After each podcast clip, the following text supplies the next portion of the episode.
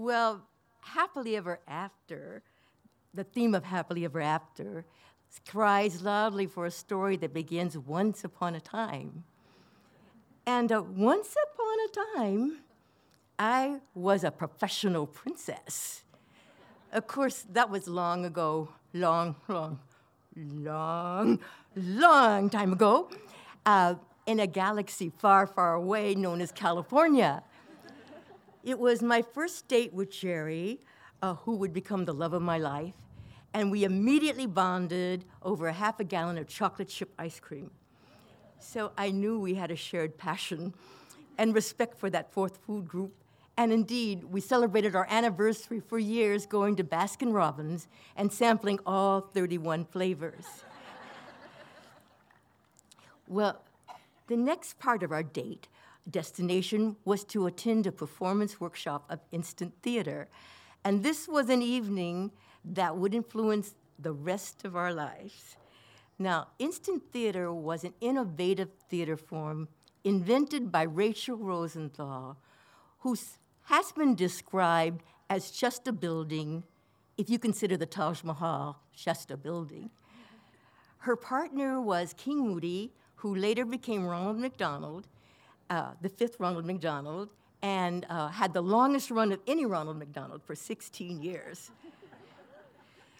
but um, I'd, I'd like to share with you a little bit more about instant theater. In fact, I could share a lot more with you because I wrote my master's thesis about it, the creative process.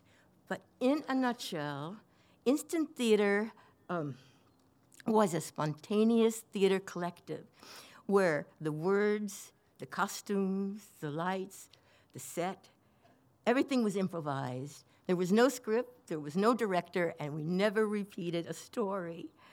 So we kind of thought of ourselves as building these magnificent sand castles. But it was okay that the ocean was going to come and just wipe it all away. Now, keep in mind, too, this was California in the 60s. Yes, age of Aquarius, new age. And when people didn't say hi, they said, What is your sign? and it was Hollywood because everybody was in the movies, or they wanted to be in the movies. You could make a sure bet that your server in any restaurant was writing a screenplay and had a picture and a resume handy. So, we in Hollywood, there was very glamorous audience. And we, I mean, I remember one night Mae West came in a limousine with an entourage of handsome young actors. We also had fascinating audiences. One time, an entire art class filled up the audience and was sketching the entire time the action on stage. Um, so uh, we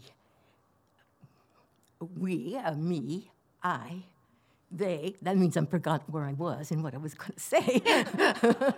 That's not my pronouns. but uh, let's see. anyway, it, the, the thing is, instant theater was trusting the random moment and respect for synchronicity and meaningful coincidence and respect and for the power and riches of our intuitive consciousness.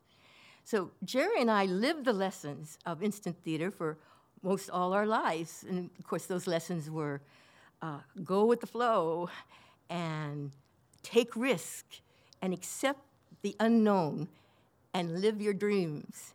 And so we did do that. Now, when we were the theater, at one point, needed to help paying the rent. So we started doing family fairy tales that um, we visited a different country or a culture every other week. And that's when I became a professional princess. So we would do the stories in a certain period style, like Art Deco, for example, or in the style of a famous artist. Another example would be a French story, and we would do it in the style of Toulouse Lautrec. And I remember that particular princess because I learned the can can, and I made these spectacular sun, summer somersaults, landing in amazing splits. However, today at my age, most many of my friends are still climbing mountains, but I'm lucky to get my pants on and not lose my balance.